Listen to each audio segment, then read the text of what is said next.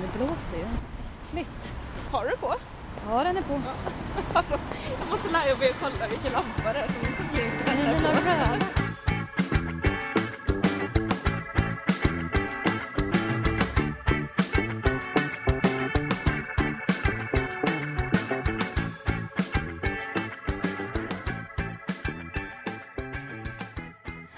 Jaha, Sjöfartsmuseet alltså? Ja, det är vårt nästa stopp Ja.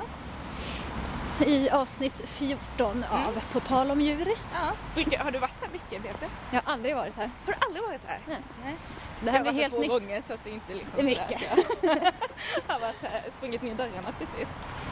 Ja, men det ska bli spännande. Vi ska ju få prata om eh, koraller. Eller vi Ja. ska inte prata så mycket om koraller men vi ska få lära oss om koraller av de som kan det här. Eh, så det ska bli spännande.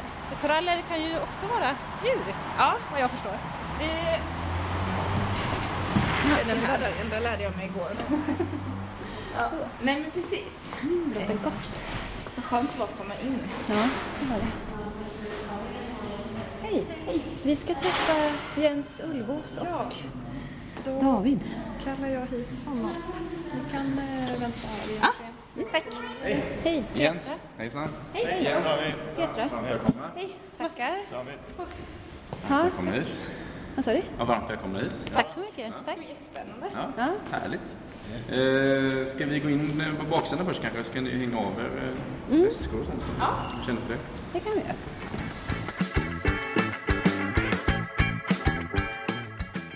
Eh, Jens Ulvås heter jag.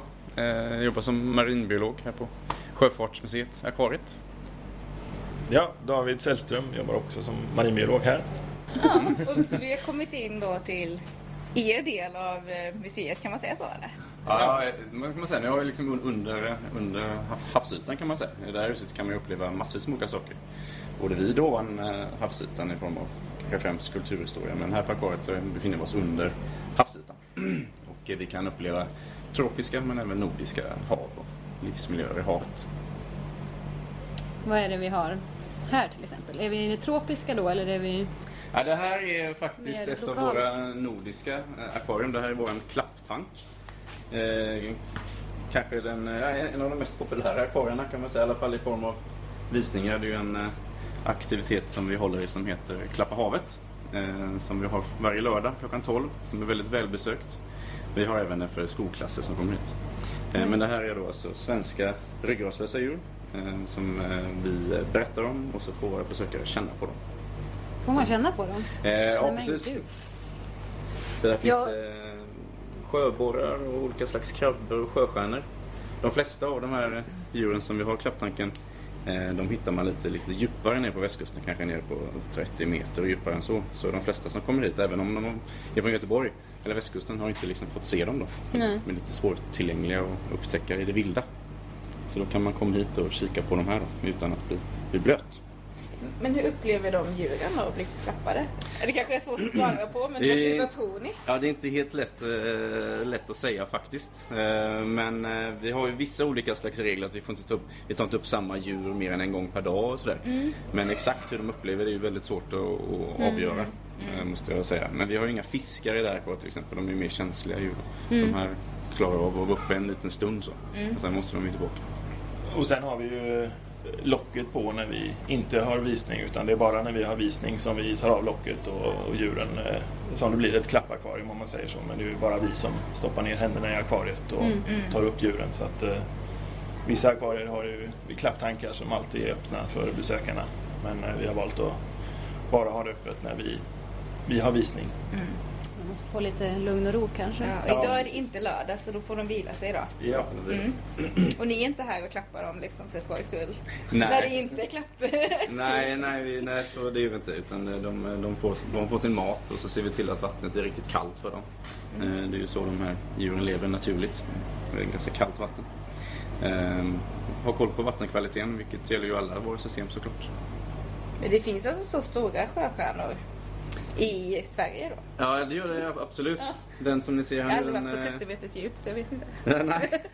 Nej, de här, just den här som vi kollar på nu, den, eh, man kan säga att den har två olika namn. Den har länge kallats för ishavssjöstjärna. Men Nu börjar man kalla den mer och mer för taggig sjöstjärna för den finns även i lite varmare vatten. Men de kan få, de har ju fem stycken armar som väldigt många sjöstjärnor har. Varje arm kan bli upp mot en 35-40 centimeter kanske. Fasen. Så, de här är rätt små då? Ja, de här är små om man jämför med de fullvuxna då, eller som man kan träffa på ute i havet. Ja. De här armarna på de här är väl en, kan de vara 15 centimeter kanske. Ja. Något sånt. Och då blev de helt plötsligt rätt små då? Ja, Efter jo, din beskrivning. Jo, det är så är det.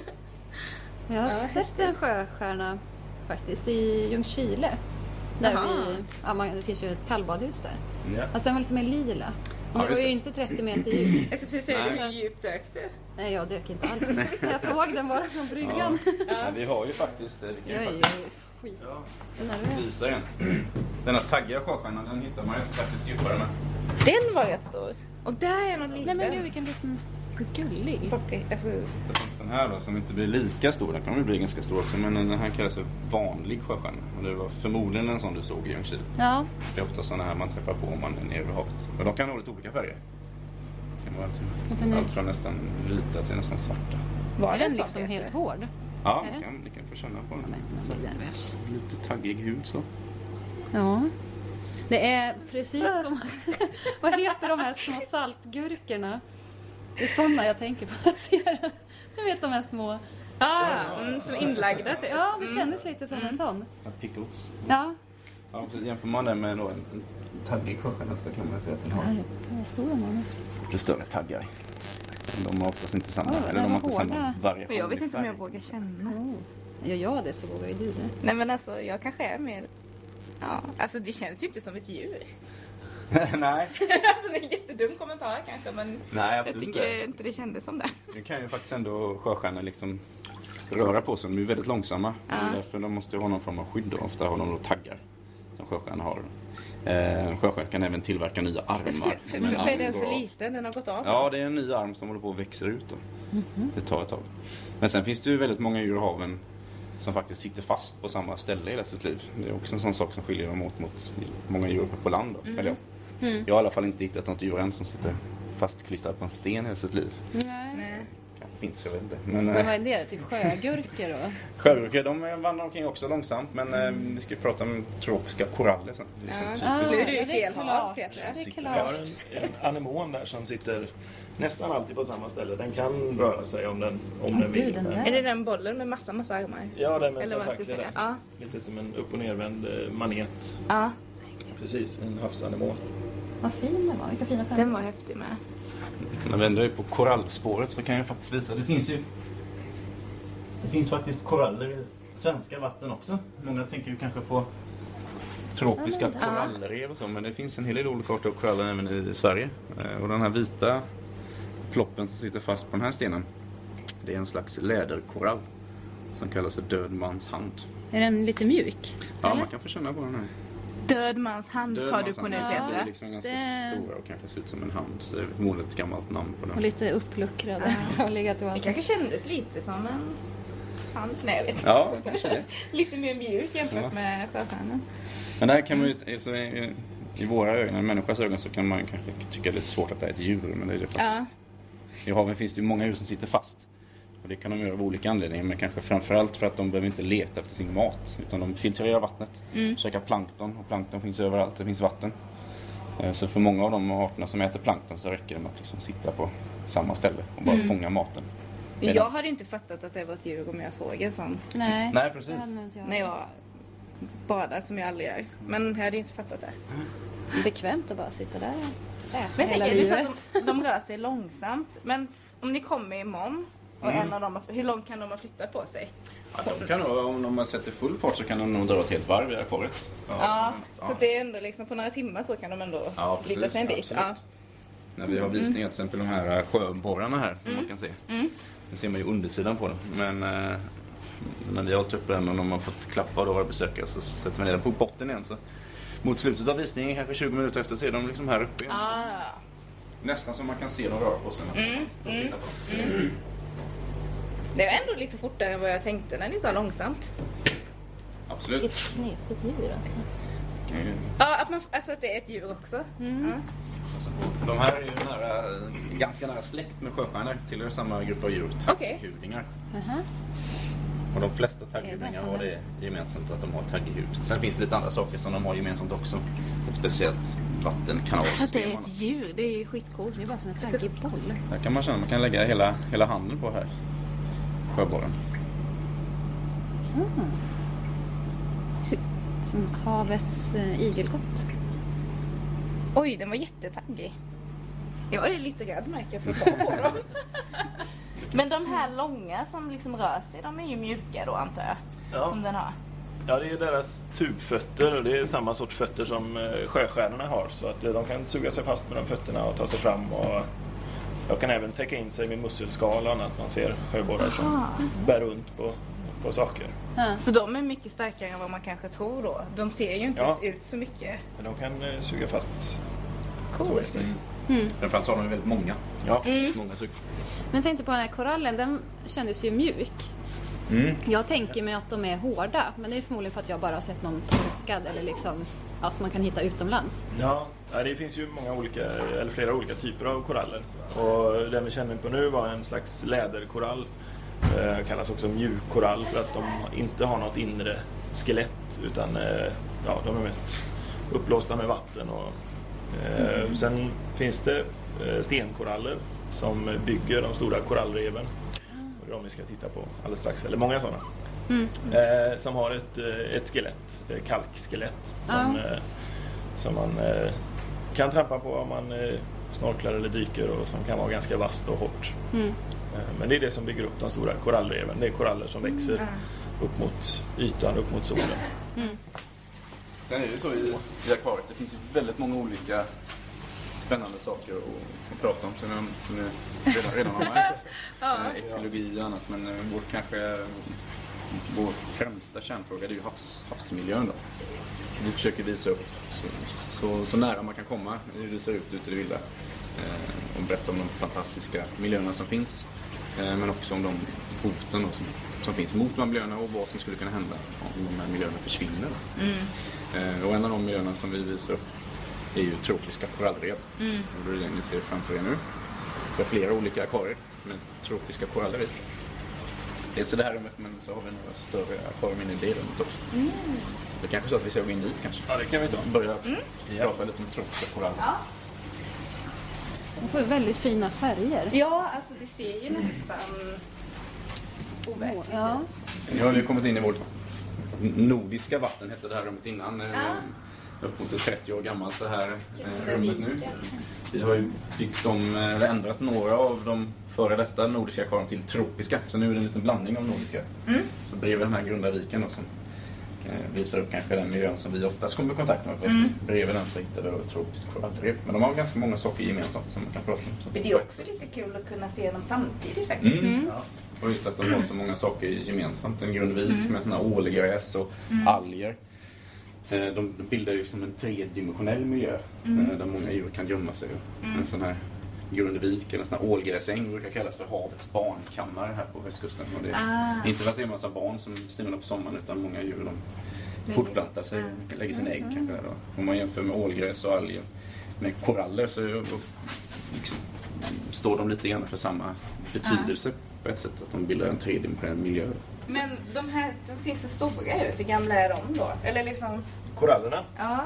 Eh, De flesta, akvariet eh, startade vi, för ungefär tre och ett halvt år sedan så att eh, det har växt på väldigt bra. Ja. Och många kanske börjar som 5-10 centimeter långa eh, bitar av koraller som vi har brutit av och klistrat fast på nya stenar och, och satt i och sen så har det växt till kanske 30-40 centimeter. Och, så att det har, just det här akvariet har gått väldigt bra. ja. Vad klistrar man fast dem med? Det, det finns Det låter jättekonstigt. Det men- finns lite olika. Dels som, eh, nästan som eh, modellera som man kan eh, knåda ihop som stelnar och blir hårt. Eller så kan man använda eh, en slags plastlim som också är... Det, det låter ju väldigt märkligt att limma rakt på en levande korallbit men det fungerar väldigt bra. Mm. Men alltså vad är det som gör att de växer? Alltså äter de någonting eller vad, alltså, hur kan de liksom bygga på sig? De här tropiska korallerna lever mestadels av solljuset. De, eh, de har polyper, alltså som små, munnar, Så de kan också fånga in föda. Men eh, på korallreven så, så är det ganska näringsfattiga vatten. Så de har ett samarbete med en liten mikroalg som lever inuti vävnaden på korallen. Och den här algen vill ju ha solljus för att göra fotosyntes. Och så korallerna strävar efter att hamna på en så bra plats som möjligt och få så mycket solljus som möjligt. Så blir det fotosyntes och så delar de med sig med, med energin till koralldjuret där de lever i. Och koralldjuret eh, göder upp de här algerna. Så att man kan säga att korallerna odlar alger, små mikroalger inuti sin vävnad.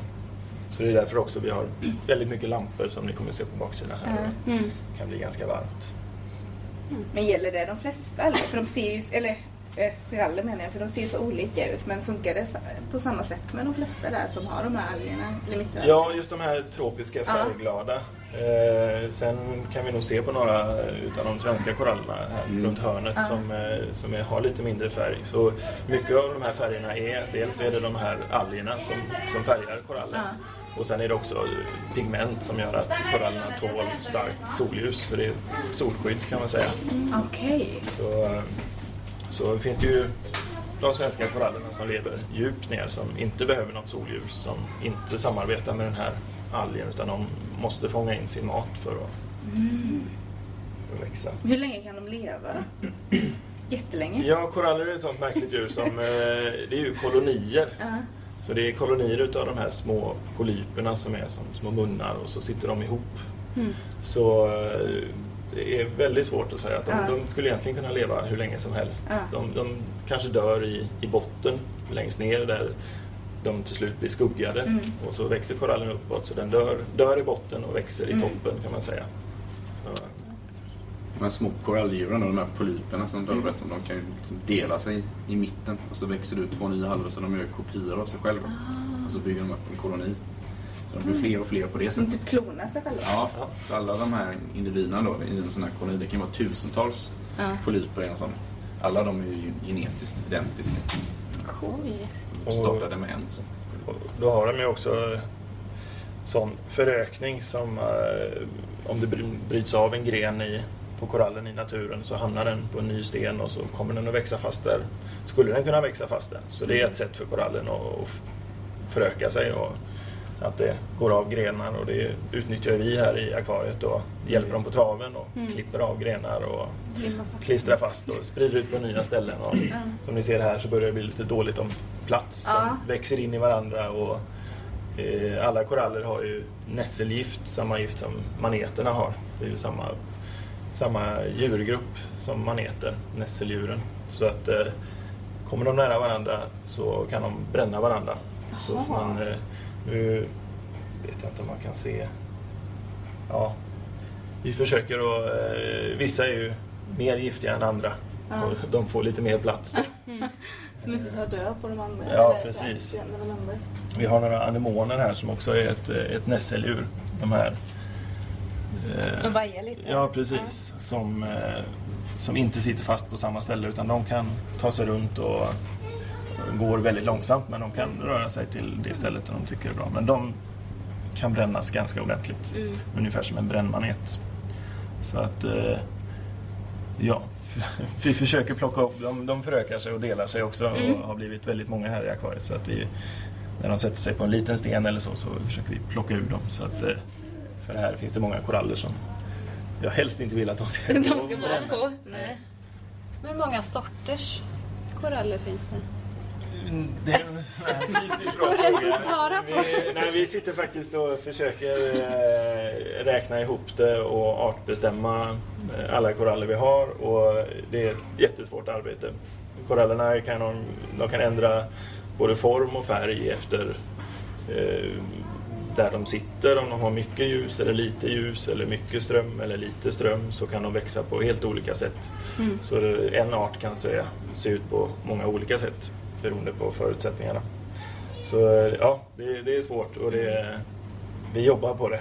Eh, Men eh, jag vet inte om man ska gissa på någonstans mellan 50 och 100 arter Som vi har här. Ja. Ja, kan det vara. skulle jag tro. Ja, det var ju en väldigt grov, grov Ja, gissning. sen är det ute i det är det ju mång, mångfald dubbelt. Oh, ja. Man kanske inte ens vet hur många Alltså jag tänker Nej, och sen är det också, är så finns det, inte... om det kan bli hybrider då mellan arter Ah. och, och hela den här. Så att det är just artbegreppet inom koraller, det, det kan vara lite svårt. Ja. Vi försöker, eh, eh, min, vår kollega Björn som är väldigt duktig i DNA-labbet, vi har ett litet DNA-labb Mm. här bakom.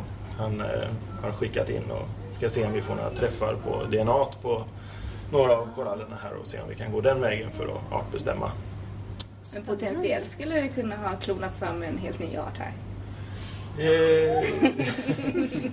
ja, Nej. är det kanske mer under sexuell förökning att det skulle kunna bli hybrider. Eh, Men till exempel den här som är så här ljus och lite slingrig eller vad man ska säga. Ja. Det tänker jag är en så här klassisk eh, korall. Ja, Ja, men man har ju sett sådana bitar liksom på stränder och så. precis. Vad, alltså, men vad heter den? Har den namn allihopa? Liksom? De har, det är dåligt med svenska namn. Mm. Eh, vi har, ska vi se den som sitter där med lite vassare toppar som kallas för fågelbokorall.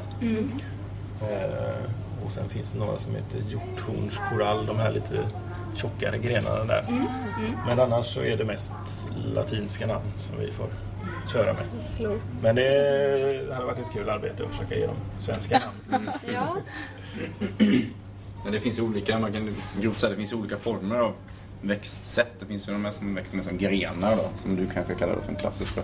Men så finns det de här korallerna som växer med som flak, som är flakväxande. Det är de som sitter här till exempel. Det ser lite ut som en svamp på ett träd Mm. Ja. Faktiskt. Men jag tänkte så här eh, på, ehm, alltså i det vilda man säga, hoten mot koraller. För det kan man ju höra ibland att eh, de minskar korallreven och Ja. Och... ja, precis. Vad, Det har varit många stora, eh, man säger att korallerna bleks och det är ju när de blir stressade. De kan bli stressade av många olika, det kan vara att det, temperaturen går upp och är varmare än vanligt under en period. Och det kan vara eh, mänsklig påverkan som, eller annan mänsklig påverkan som eh, ja, utsläpp och annat som stressar korallerna.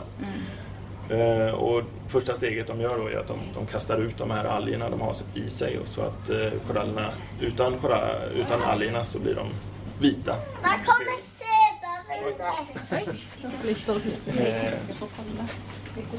Kan gå bort den ja, här. vi kan göra nästa. Vi har till koraller.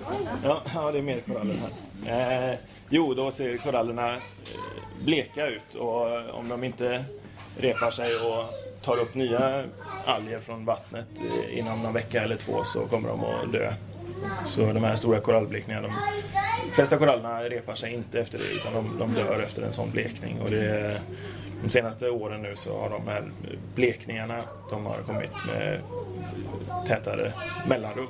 Så att korallreven har mindre och mindre tid på sig att återhämta sig efter ett sånt, eh, en sån blekningsperiod. Eh, Det är ju till största delen av att det är inte bara i, i, i kalla områden på vår planet där det blir liksom varmare och varmare utan även då i tropiska hav blir det för varmt. Eh, Och det har lite grann, har en hel del att göra med det också, men det här med koldioxidutsläppen.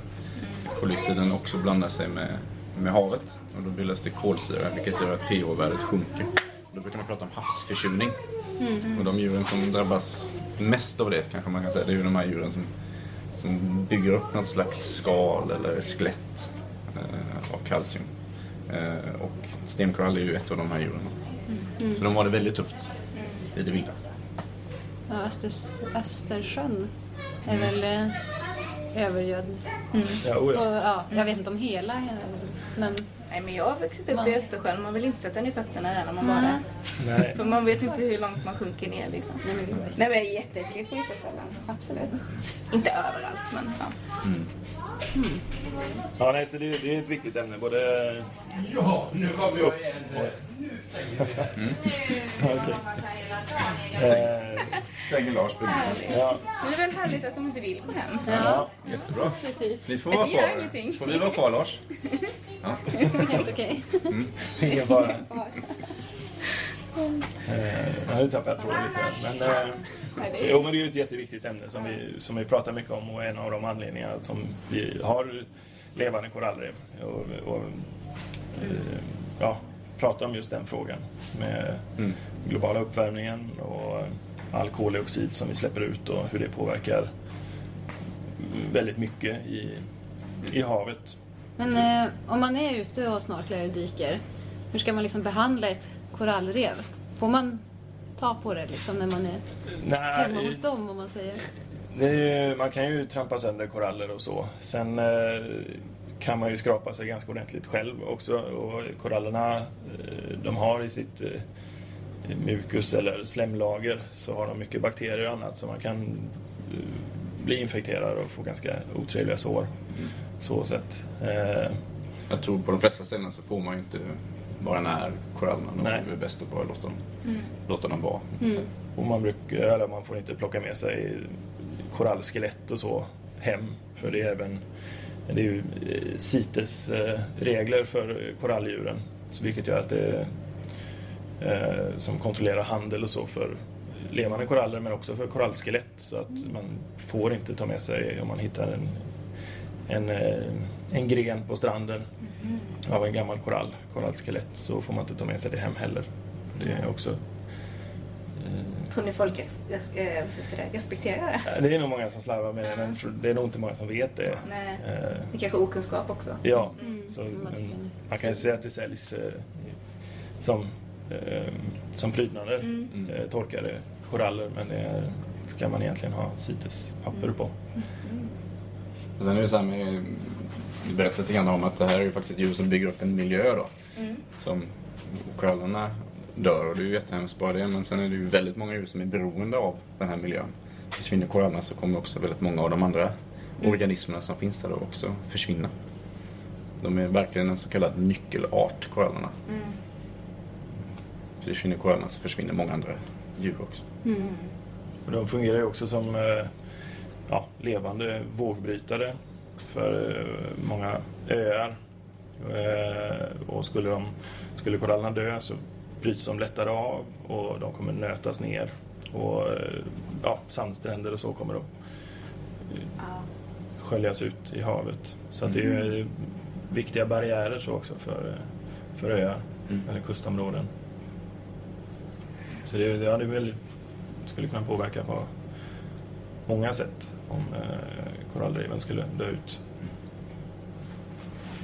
Musslor fyller väl lite den funktionen också eller? Alltså de bygger precis. väl sig på höjden. Ja, Det De kan ja, Ja, på det bara. Ja, De det- kanske kan samarbeta lite. Absolut. Och kolla på blå, blåmusslarna på västkusten så bildar de ju liksom hårda mattor liksom som sant. stabiliserar botten. Mm. Och de filtrerar också, tar upp mycket näringsämnen på det sättet. Äter upp plankton som i sin tur har käkat näringsämnen. Mm. Här kan man också prata om en nyckelart. Jag ska vi gå behind the scenes kanske? Ja. Bakom kulisserna. Det gör vi. Innan det blir, eh, innan lamporna släcks här. just det. Ja just det, alla vill gå hem nu. Här är väl en liten sjögurka eller? Jajamän. tycker du briljerar idag Peter. Jag kollar på sjukt mycket fiske och havdokumentärer. Faktiskt. Jag är egentligen rädd för liksom havsdjur eller att bada och sådär men just titta, det är fascinerande ändå. Jag kan inte låta bli. Nu är jag kalla, lite botad ändå. man brukar ju kalla havet för den outforskade kontinenten. De flesta ställen har ju faktiskt inte människan varit ens en gång på. Nej. Det Precis. finns mycket kvar att utforska. Är det här den där stora vi stod länge och kollade på eller? Precis. Det var där vi pratade, eller David pratade om, om koraller. Mm. Så nu, nu är vi på baksidan här och kikar ner i, eh, i det här eh, akvariet och man ser rutan där. Som vi tittade in i. innan. Ja, man hade önskat att alla besökare kunde se akvarierna, eller de här korallakvarierna ovanifrån för att se alla de här färgerna. Så, eh, se om vi lyckas få till en webbkamera eller någonting här uppe. Häftigt. Det här var jättefint. Och så se dem så nära också. Ja, Då kan man verkligen se hur det, liksom, konkurrensen är om plats på ett korallrev. Ja. De är verkligen helt packade de här eh, korallerna. Som, som simmar. Men hur sköter ni om dem liksom? Står ni här och pratar med dem och bondar med dem lite eller hur tar man hand Ja, om vi dem? försöker se till så att det, nu, nu stängde jag av dem. Vi har ganska stora pumpar här som gör att det är mycket vattenflöde. Och vi har en väldig massa lampor som ska imitera solljus så bra det går.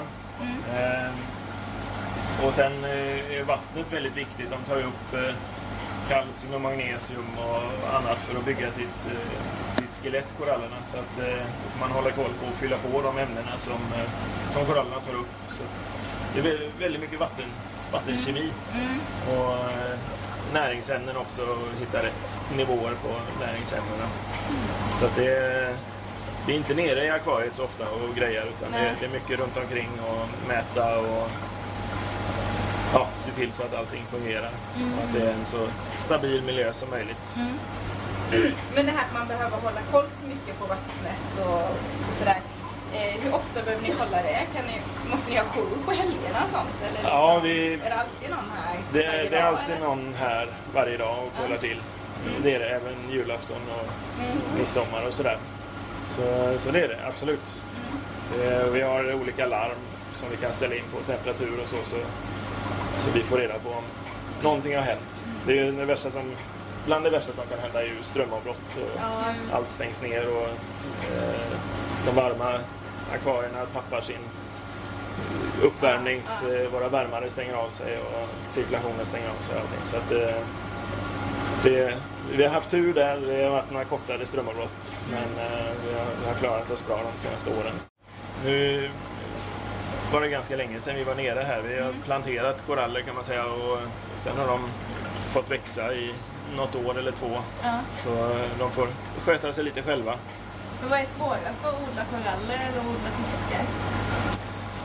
Ja, eh, det är lite olika. Korallerna kräver ju väldigt bra vatten. Ja. Så då får man vara, eh, hålla väldigt mycket koll på alla vattenvärden medan fiskar är lite tåliga. De är tåligare så sett för vattenkvaliteten men eh, kräver ju eh, ofta väldigt speciell mat. De små ynglerna, levande mat i olika storlekar och sådär. Så att det, det är lite olika sätt man odlar dem på. Ja.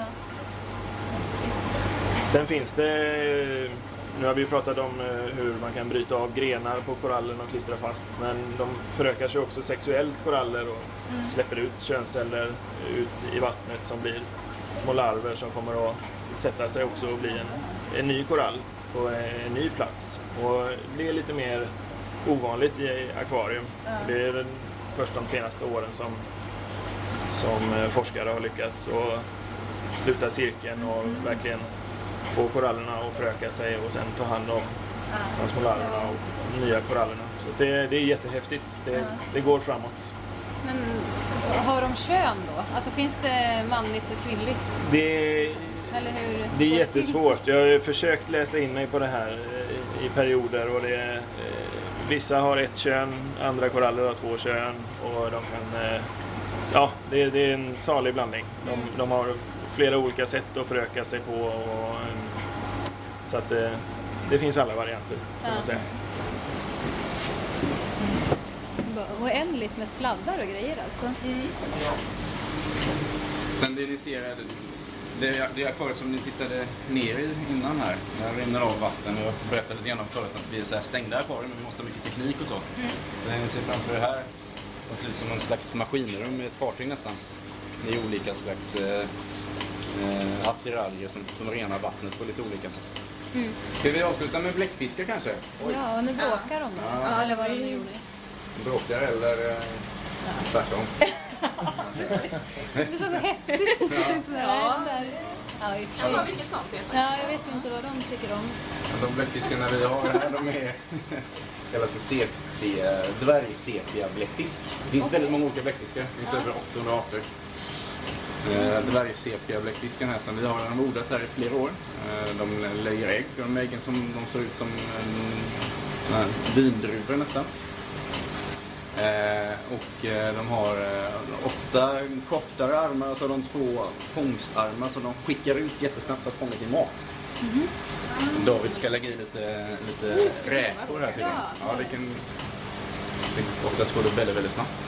Men, alltså, det är någon här som är lite slätare och så Ja. har vi en som är lite knottrig eller vad vi ska kalla Ja, det. precis. Bläckfiskar de är ju liksom mästare på att ändra färg men också ändra formen på huden. Så de kan verkligen blixtsnabbt ändra form och färg. Kanske bättre än någon annan, något annat djur. Eh, Jag filmar nu då. Ja, filma nu så lägger vi lite mat här. Oj, som räkor. Eller vad är det? Ja, precis. Sen att de skjuter ut på fångstarmarna. Ja. Och bläckfiskar är ju lite felaktigt då. De är inga, de är inga fiskar i det begreppet. De har ingen, ingen ryggrad. Eh, Men däremot så har de flesta bläckfiskar då bläck som de kan skicka ut som ett moln för att undvika att bli uppätna. Och de som vi ser nu de är väl upp mot en snart 10 centimeter och sånt där. Eh, De är ju full, i princip fullvuxna. Eh, och Det är mindre akvariet till höger. Här har vi då hyfsat nyfödda dvärgsepiga bläckfiskar. Och här kan ni se den här. Och även ett sånt kardinal, Bangai kardinalfiskyngel. Och så en låtsas sjöborre. Kan ni se hur liten den här form Exakt vad jag tänkte på. Där kan de gömma sig. Men det är, både- är det bara för känslan för Ja, dem? och precis. så? Ja. Ja. Mm. ja. Kan man hem och göra en egen? Ja, det ska vi göra. Ja, men vad häftigt. Just, just nu har vi inga bläckfiskar i utställningen. Kan vi, kan vi lägga till. Det här. Vi hade ju vår bläckfiskutställning som eh, stängde nu efter sommaren. Som var väldigt populär. Planen är att de här ska flytta ut på något sätt eh, och visas upp för besökarna. Det är väldigt häftigt det där Ja, fenan eller vad det är. de fenar runt hela kroppen Ja. Simma med. Sen när de ska simma riktigt snabbt, då gäller det alla bläckfiskar, när de ska simma riktigt snabbt så har de en, eh, en sifon. Som ett litet rör som, som de kan liksom trycka ut vattnet med. Det gör att de liksom använder jetdrift för att liksom sticka snabbt. iväg liksom. Ja. Och det är samma här sifonen, det är samma ställe som bläcket kommer ut till. Så en, en sifon kan användas på olika sätt. Gör humrar samma sak? För de simmar ju jävligt snabbt bakåt. Eh, ja, de har ingen sån sifon utan de har ju sin stjärt då som de eh, smäller till jättesnabbt. Och det gör att de liksom trycks bakåt. Kan ni något om eh, valar? Nej, kan jag att vi har, Försöka. eh, vi har så att vi drar ju så att, Alltså våra kompisar får skriva ner eh, olika djur som de tycker är lite ovanliga. Sen så drar vi en lapp och så ska den ena av oss komma på massa, att ta reda på så mycket som möjligt om det. Avsnittets djur. Ja, precis. Och då drog jag... Heter den? Belugaval. Ja, ja, Ja. okej. Mm. Mm, som jag ska kolla upp lite. Men jag tänkte att ni kan ju säkert mer. Jag är inga så valexperter så, men bel- belugavalen är ju, eh, kallas också för vitval om Ja. inte jag har helt fel. Ja, det ser ju... Det ser ju det ser, jag tycker inte det ser verklig ut när man ser bilder på den. För den är ju verkligen jättelik mot det blåa vattnet där. liksom. Ja, precis. Och den är, lever väl i väldigt kallt vatten så det, det, jag vet inte, det kanske är någon slags, att den ska likna is eller något kanske. Ja. Bara gissar jag här men eh, jag vet att det finns en väldigt bra låt som heter Baby Beluga. Eller? Ja, Det får vi lyssna på. Ja, men tack så jättemycket. Det. Tack ni ha. Tack så jättemycket. Förra avsnittet så var jag lite kaxig. Jag hade bara råttor som jag tycker är lite läskiga. Men tydligen så tycker jag ju att vattendjur är läskiga när jag får chansen att klappa på dem och så. Ja, du var lite, lite Ja, mer alltså jag fick nästan tvinga mig säga till mig själv att liksom nu, nu gör du det Charlotte. Ja, jag trodde att jag skulle vara mer försiktig för jag är, jag är ju lite rädd för vattendjur. Eller jag gillar ju inte att bada och liksom, Nej, men det nej, kan det komma inte jag något, heller. eh, läskigt. var sådär. nästan framfusig.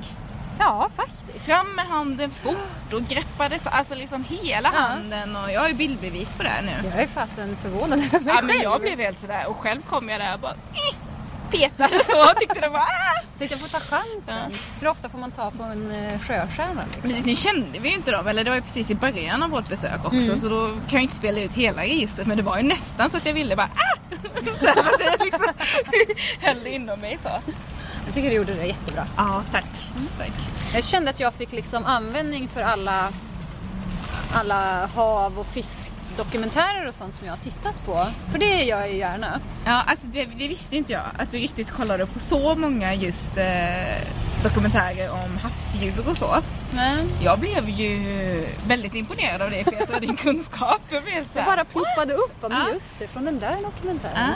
Jag tror inte jag insett Jag själv hur många jag har tittat på. Nej men jag tror du imponerade på dem. Ja, kanske jag gjorde. Ja. Skönt att jag kunna- bakom som ett levande frågetecken. ja. Men det var i alla fall väldigt intressant tycker jag. Ja, det var det. Det var jättekul att få komma och kolla. Mm.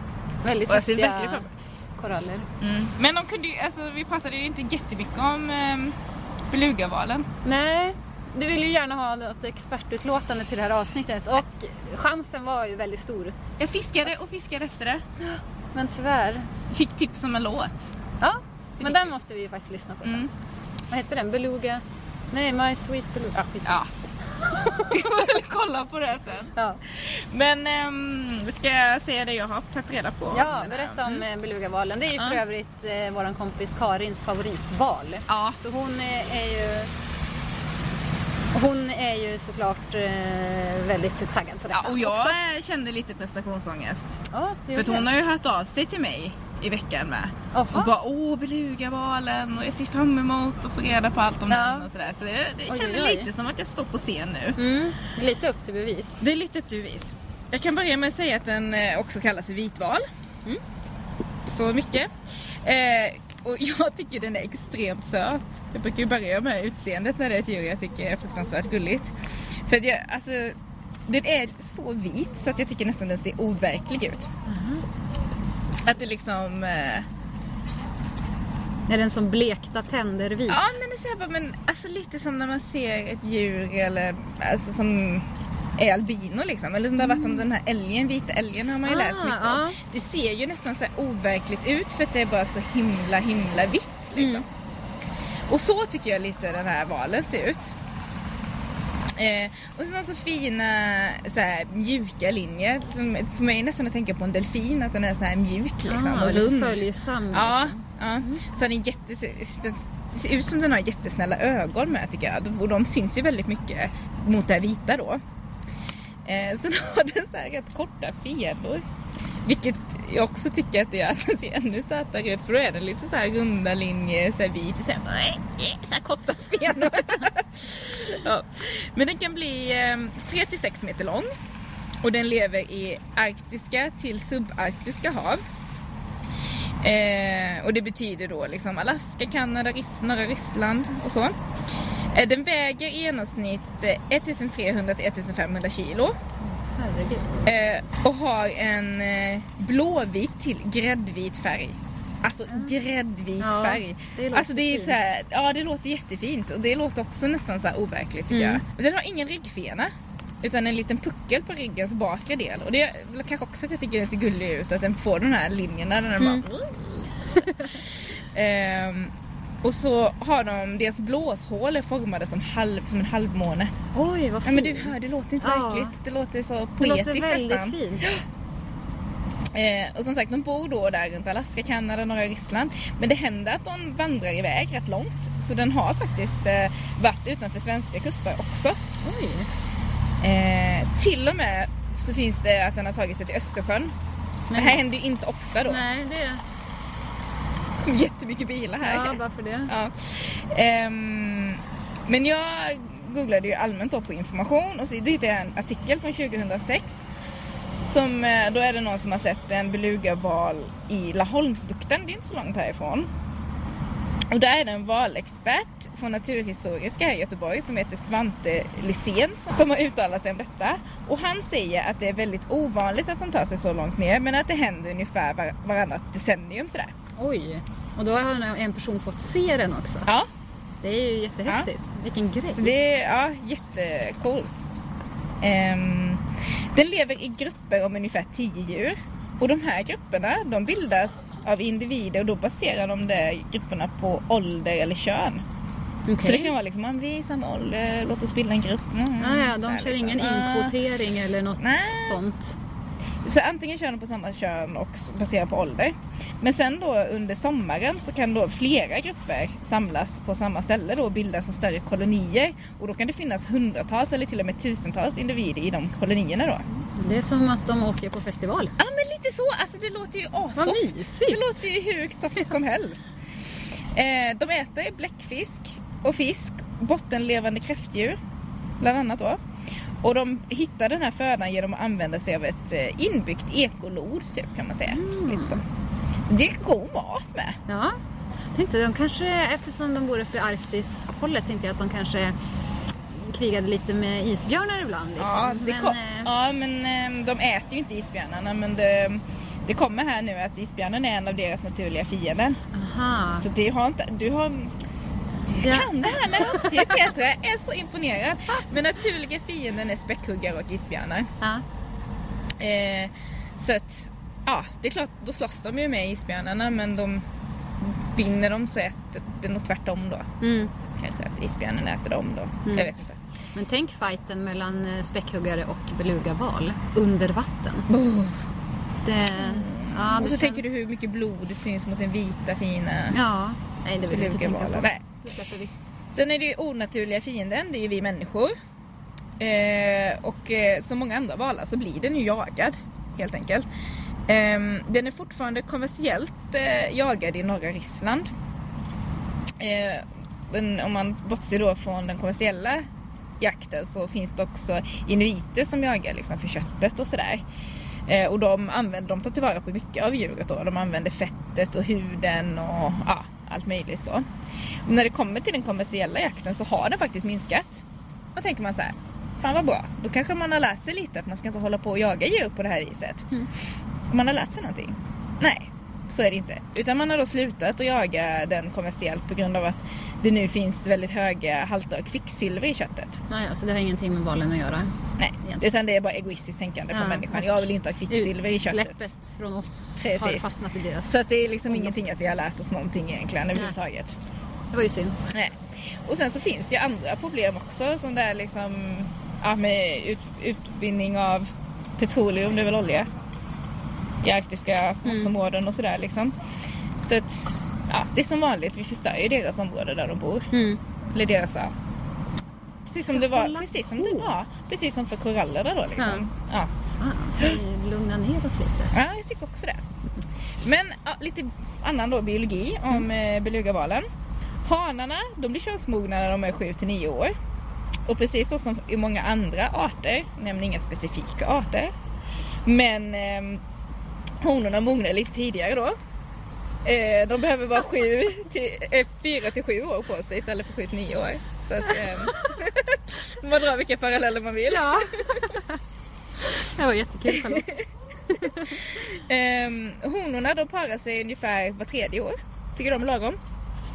Eh, och då är det mellan februari och maj när vattnet är lite varmare som då, de blir lite mer sugna så. Och då är de dräktiga i 12 till 14 månader så det är rätt länge ju. Mm.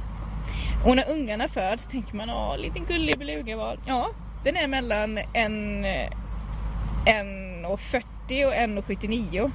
Alltså då en meter och längre än 40 mig. centimeter dig. till en, en meter 70. Varför står det 79? Ja, ja. Centimeter. Det var ju väldigt specifikt. Jag kanske har Ja. skrivit fel. Det kanske är...